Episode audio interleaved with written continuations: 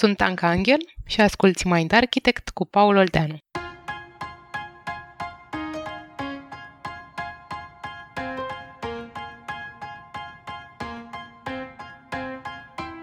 Ceea ce noi numim amintiri sunt doar o reprezentare modificată a realității. În plus, memoria noastră stochează și alte lucruri de care nu știm și care ne modifică felul în care ne comportăm fără să conștientizăm. Despre aceste lucruri fascinante poți asculta episodul de azi cu Paul Olteanu.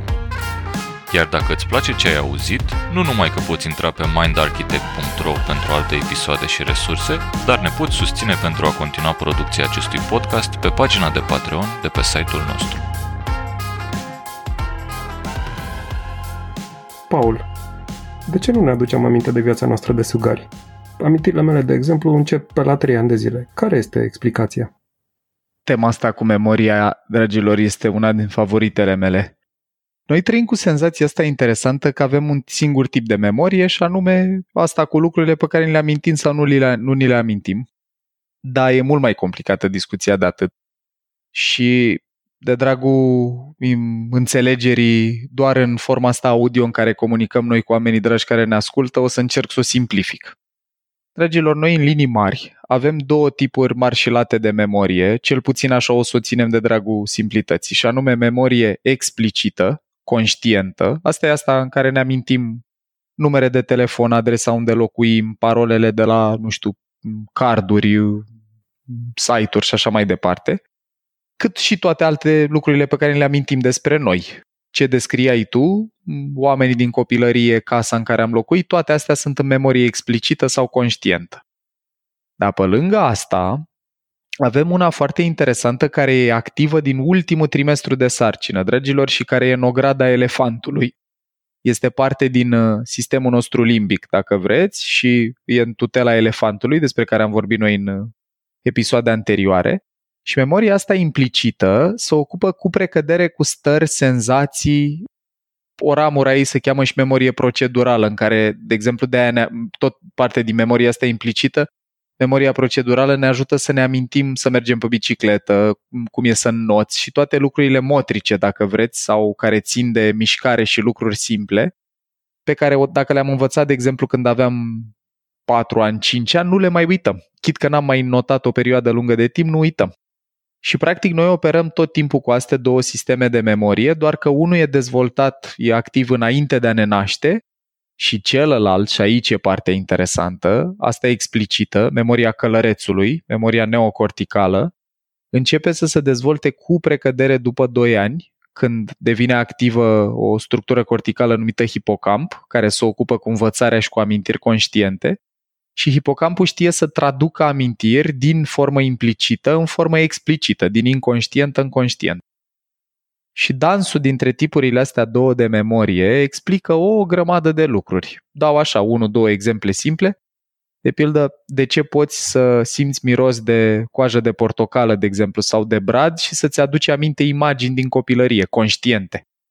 Pentru că atunci când eram puiuți în memorie implicită s-a dus mirosul, starea asta olfactivă, mirosul de coajă de portocală, de orez cu lapte, de brad, fiecare copilăria lui. Și după aia, când simțim mirosul, care e un stimul foarte slab și fără legătură, bine, e un stimul puternic de fapt, dar e slab în sensul că e, e, nu e ceva ce vedem sau nu e ceva ușor perceptibil, conștient, memoria implicită readuce o grămadă de asocieri explicite în memorie. Mama, șorțul, casa, oala de pe aragaz, nu știu, brad, unde era instalația, cum stăteam sub el și așa mai departe. Și un exemplu și mai simplu de atât, ca să dau un exemplu și doar cu una dintre ele, noi când învățăm să conducem, dragilor, mișcările care ne ajută să operăm mașina merg în memorie implicită. Mai întâi totul e conștient, face călărețul, și după aia încet, încet începe să le preia elefantul pentru că mișcările alea merg în memoria aia procedurală implicită ați văzut că după ce, după niște, nu știu, zeci de kilometri sau sute de kilometri de mers cu mașina, nu ne mai gândim la pedale, la viteză, putem să facem alte lucruri în timp ce conducem, lucruri pe care nu-l recomandăm, dar e posibil. Și ăla e un exemplu doar de memorie implicită. Ce povestești tu, uite, m-a pus uh, și mi-a, mi-a declanșat uh, memoria explicită. Așa. Nu știu dacă voi ați văzut uh, Million Dollar Baby. Da. Care e un film mm-hmm. făcut de Clint mhm. Eastwood mm-hmm. despre o boxeriță despre o, o doamnă care boxa, să nu se înțeleagă că e boxerița câinele. Așa. Și acolo narațiunea, sau mă rog, povestea este spusă de Morgan Freeman și la un moment dat când vorbește despre box, spune că în box, practic, tu trebuie să-l iei pe boxer, dacă vrei să facă box de performanță, și să-l dezveți tot ce a învățat el vreodată că este adevărat. Și unul din exemplele pe care le dădea, cu timbrul lui inconfundabil, mm-hmm. era că tu de mic înveți, sau mă rog, în memoria ta implicită, este să te uh, ferești de lovitură. Deci dacă vine ceva care te lovește, tu trebuie să te ferești de lovitură. Și în box uh, trebuie mergi să către. cablezi totul uh-huh. și să înveți ca să mergi către lovitură. De ce? Pentru că celălalt boxer calculează punctul maxim de impact când te lovește și atunci tu dacă mergi în fața loviturii, ai șanse să fii lovit mai încet decât uh, dacă ești în punctul maxim de impact. Poți recabla memoria asta implicită? Sau da. 100% da și de fapt, uh, uite, în relație cu asta o mare parte din munca din psihoterapie e despre treaba asta să reușim să facem conștiente niște amintiri care au fost tocate exclusiv în memorie implicită, pentru că, dragilor, uite și asta e merită zis. Ce numea Freud mintea inconștientă sunt amintirile în formă doar implicită, stări, senzații, stări corporale și așa mai departe, care n-au un corespondent explicit. De, în cazul că tot zilele astea, din păcate, cuvântul viol e ceva foarte la modă la noi în țară, în cazul experiențelor ăstora traumatice, cum e un viol sau o formă de agresiune fizică, câteodată ce se întâmplă? Se eliberează cortizol în creier, care e un hormon de stres, hipocampul e temporar dezactivat, deci nu mai încodează amintiri conștiente explicite și tu poți, de exemplu, să n-ai amintiri cu evenimentul traumatic. Ați văzut și în filme, victimele de multe ori nu poate să-și aducă aminte cum arăta agresorul sau strada sau detalii factuale, dar în corp e stocată foarte puternic amintirea implicită, starea pe care au avut-o și poate să aibă flashback-uri. De exemplu, poate să alerge prin locul unde s-a produs violul, deși uitaseră că a fost acolo, sau să pună mâna, de exemplu, pe, nu știu, ceva pe care s-au sprijinit în momentul respectiv să simt o textură similară la atingere și în momentul ăla să reapară întreg, întreaga paletă de stări și senzații trăite atunci. PTSD-ul, Post-Traumatic Stress Disorder-ul de care suferă veteranii de război, fix așa funcționează. Auzi explozii când erai în Afganistan, de exemplu, care însemnau moarte sau potențialitatea morții, starea aia oribilă de frică și teroare e asociată cu explozia, supraviețuiești, locuiești la bulevard, noaptea fac liniuțe cu motocicletele sau cu mașinile, auzi explozia, auzi pong și când se aude sunetul respectiv ai un flashback implicit te arunci pe jos, te bași sub pat și crezi că ești iar în teatru de operațiuni. Vestea bună, toate amintirile astea implicite pot fi recablate. Vestea mai puțin bună e că fiind un tip de memorie foarte primitiv pe care îl are elefantul în ogradă, elefantul vă mai amintiți cum învăța? Care era felul în care învăța elefantul nostru lucruri, sistemul limbic. Le Dorin, nu ne-am pregătit pentru test. Foarte bine, că este fix un exemplu de ce memoria explicită merită exersată. Dragilor, prin repetiție și asociere, exact despre asta e vorba. Și atunci, într-o situație din asta când vreau să scap de o amintire implicită, primul pas e să conștientizez că apar stările alea și doi, e să trăiesc experiențe care să îmi uh, dea stări diferite, de exemplu ca la public speaking dacă atunci când zicea Olteanu ridică-te în picioare, după aia s-a întâmplat ceva nasol, cum a fost copilăria mea școlară, eu am căpătat o amintire implicită, o asociere între a mă ridica și a vorbi în fața altora și durere sau rușine sau persecuție emoțională sau presiune cumva. Și felul în care am putut să scap de starea respectivă, să dizolv, să recablez amintirea aia implicită, a fost să vorbesc mult în public cu deznodământ neutru sau pozitiv. Și după niște zeci de discursuri mai degrabă bune decât proaste, bune în percepția, cum să zic, elefantului meu, în percepția asta emoțională, am început să nu mai simt anxietate. S-a dizolvat uh, cablajul respectiv și a apărut unul nou, în care acum când am ocazia să vorbesc în public, după cum probabil simțiți, nu mă mai opresc. Exact, aia vreau să zic da. și eu. Dar uite, ce povestești tu mă mai face să mă mai gândesc la ceva. Mi se întâmplă uneori când mă duc acasă la Brașov la maică mea, mama să-mi zică, băi, mai ții tu minte pe doamna Xulescu care avea o fică și care atunci când ai avut 10 ani de zile ai stat o, o zi întreagă la ea Și eu nu, efectiv nu mai mi-aduc aminte cât de, de încredere e memoria asta explicită, că nu pare foarte de încredere. Eu explic mamei mele, băi, știi că între doamna Xulescu Mai până cunosc 10 ani de zile și zilele noastre, cred că sunt mii de oameni pe care am cunoscut Da. și nu, asta e natura meseriei, fac proiecte, în șase luni de zile dau reset la tot. Da. Cât de reliable e memoria asta? E parțial reliable, e interesantă, e o discuție amplă pe care o deschide întrebarea ta. Sintetizez așa. Dragilor, ca memoria asta explicită să funcționeze, ea fiind uh, cumva mult mai tânără decât aia implicită, e nevoie de multă repetiție. De-aia aveam nevoie să repetăm mult uh, tabelul lui Mendeleev, când a domnit Ștefan cel Mare, ce a zis Manolescu despre Eminescu sau mai știu eu ce la școală și de-aia și lucrurile pe care le folosim cotidian, de la sintaxa cu care scriem cod, până la, nu știu, reguli gramaticale și alte lucruri, trebuie repetate mult ca să rămână top of mind. Memoria asta explicită are storage strength, adică forță de întipărire, și recall strength. Și problema e că la noi când nu folosim o, mem- o amintire explicită o perioadă lungă de timp, dispare din recall strength-ul ăsta. Ăsta e primul motiv pentru care, mă rog, e reliable atâta timp cât repeți.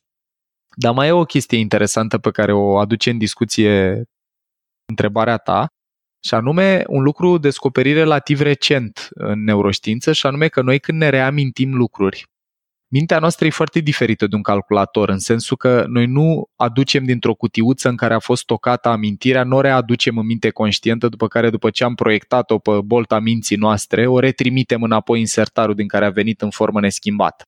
Ar fi fost interesant să fie așa, dar ce face mintea noastră în esență când ne amintim conștient ceva e că reconstruiește amintirea. E ca la torrent, cumva, dacă vreți, la site-urile astea de torrenturi, care reconstruiesc un pachet de informație din bucățele. Și partea cea mai interesantă e că la fiecare rechemare, mintea noastră editează un picuț amintirile și sigur aveți prieteni sau poate chiar noi, când povestim, spunem, băi, uite, eram pe autostradă, mergeam cu 90 la oră și m-a oprit poliția. După aia la altă poveste, bă, mergeam cu 70 la oră. După aia la altă poveste mergeam cu 60 la oră să modifică detaliile astea factuale, nu pentru că mințim sau vrem să ne înșelăm pe noi sau pe cei cu care discutăm, ci pentru că apare editări. La fiecare rechemare și restocare apare editări. Mă gândeam un pic și la amintirea senzațiilor sau a emoțiilor. Mi s-a întâmplat chiar săptămâna trecută, eram în concediu în Bulgaria, în Albena, și la un moment dat mă pun seara la o terasă și vine ospătarul să mă servească și undeva în planul secund era un alt ospătar mai în vârstă și când l-am văzut am avut așa o senzație de familiaritate, parcă îl știu.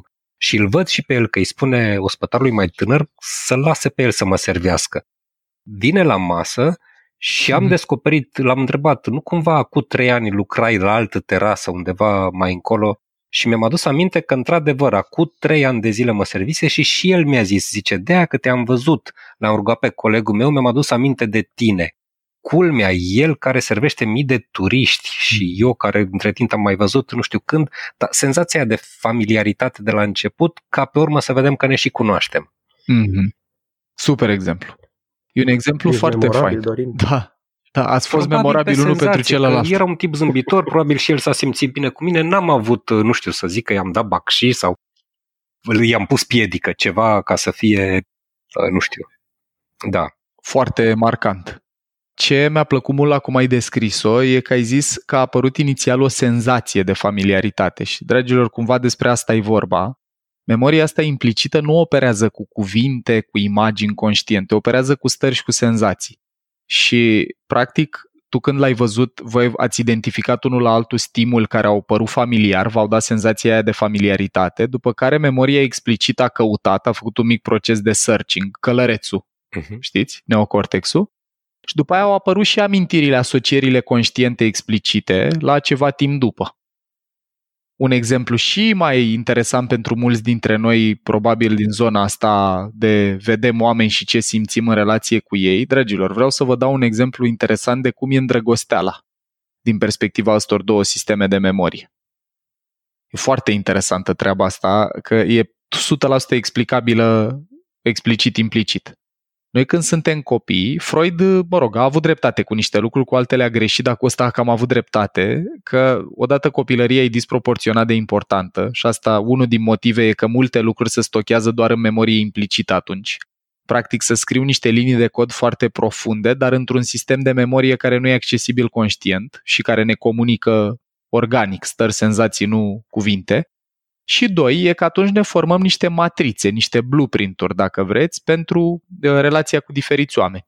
Și complexul lui Oedip și complexul Electrei, de pildă, care postulau ideea asta că, băi, noi avem înclinația să ne simțim atrași inconștient de oameni care ne aduc aminte de părintele de sex opus sau de un îngrijitor semnificativ din copilăria noastră de sex opus, dacă am fost outsourcați la bunici sau așa, cam stă în picioare, pentru că atunci când eram copii, noi am format niște asocieri implicite cu niște figuri, niște forme corporale, cum arăta, era, nu știu, mama era blondă, brunetă, subțirică, corpolentă, miroseam vreun fel anume și așa mai departe. Și toate asocierile alea contribuie la o matriță pe care după aia, când o vezi în jur, la oameni cu care, nu știu, ieși în oraș, la un date, să zicem, la o întâlnire, persoana cu care ieși poate inconștient să-ți aducă aminte, să-ți recheme, să-ți reactiveze toate asocierile alea implicite, dacă are o fizionomie similară cu persoana cu care s-a format matrița sau, nu știu, poate are tonul vocii sau ceva uh, similar și în momentul ăla poți să trăiești senzația asta de familiaritate, poate chiar de infatuare, o nevoie puternică de apropiere și nu știi ce te-a lovit.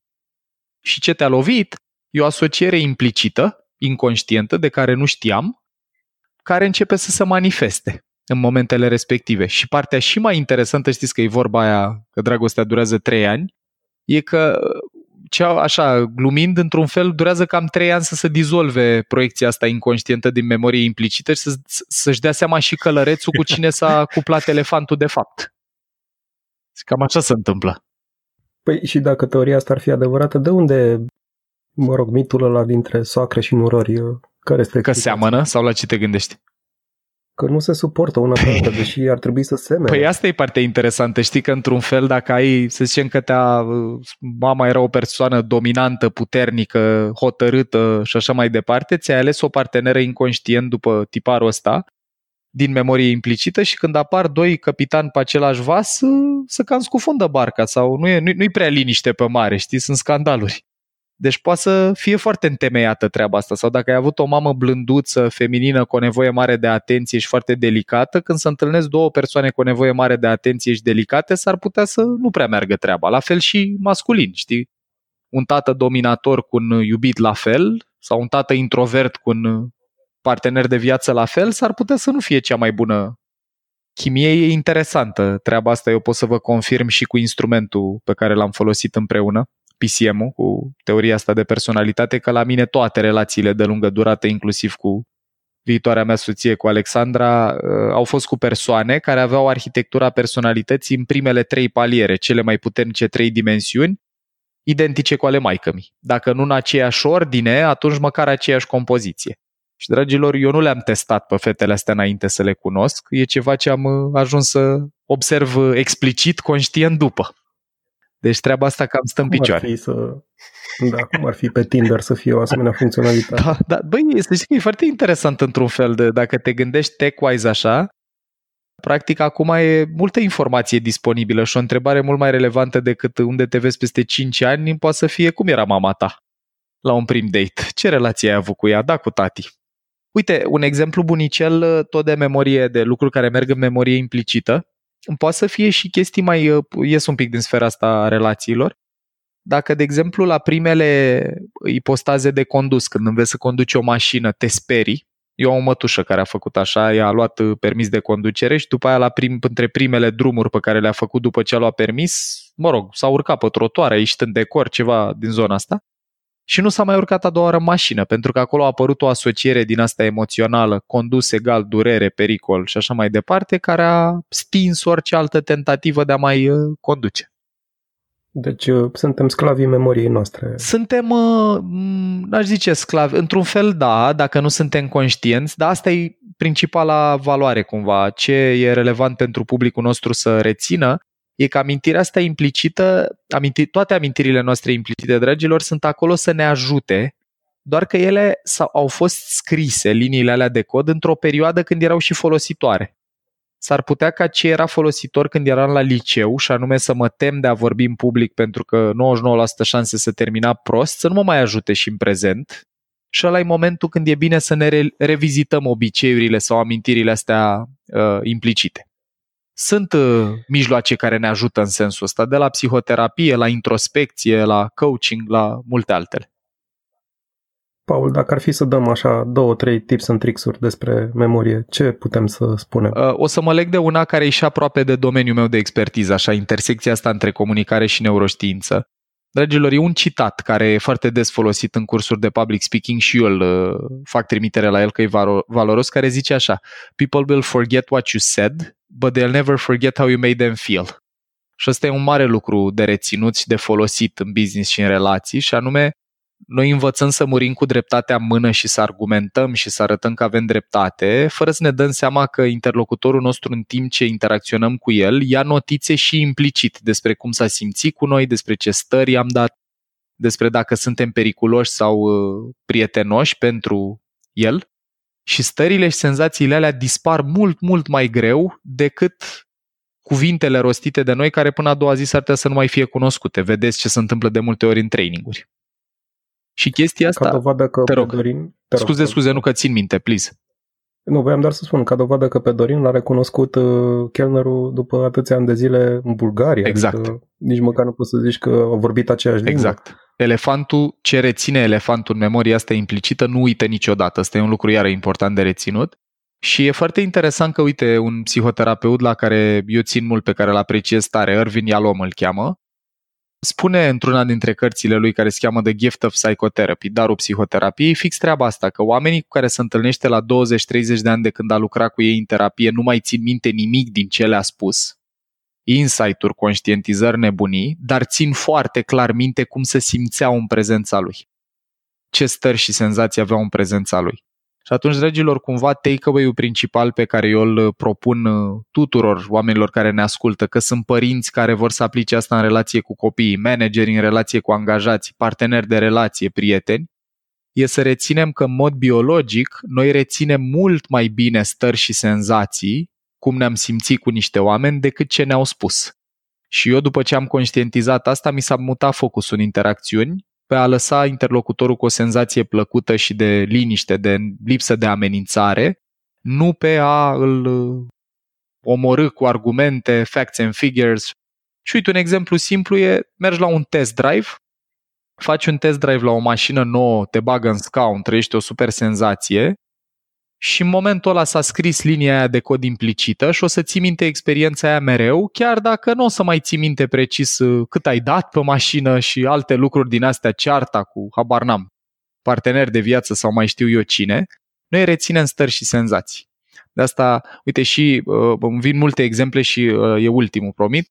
Când călătorim, de exemplu, e foarte interesant că s-ar putea să mergem de 7-8 ore în același loc, dar momentul în care trăim o experiență emoțională acolo, ceva care ne activează emoțional și trimite linii de cod în memoria asta implicită, un apus, prima bicicletă pe care am primit-o, nu știu, poate prima dată când am vizitat Paris sau un oraș care ne place, amintirile alea chiar și în formă explicită să întipăresc mult mai tare, pentru că orice e încărcat cu emoție merge mult mai adânc în ambele sisteme de memorie.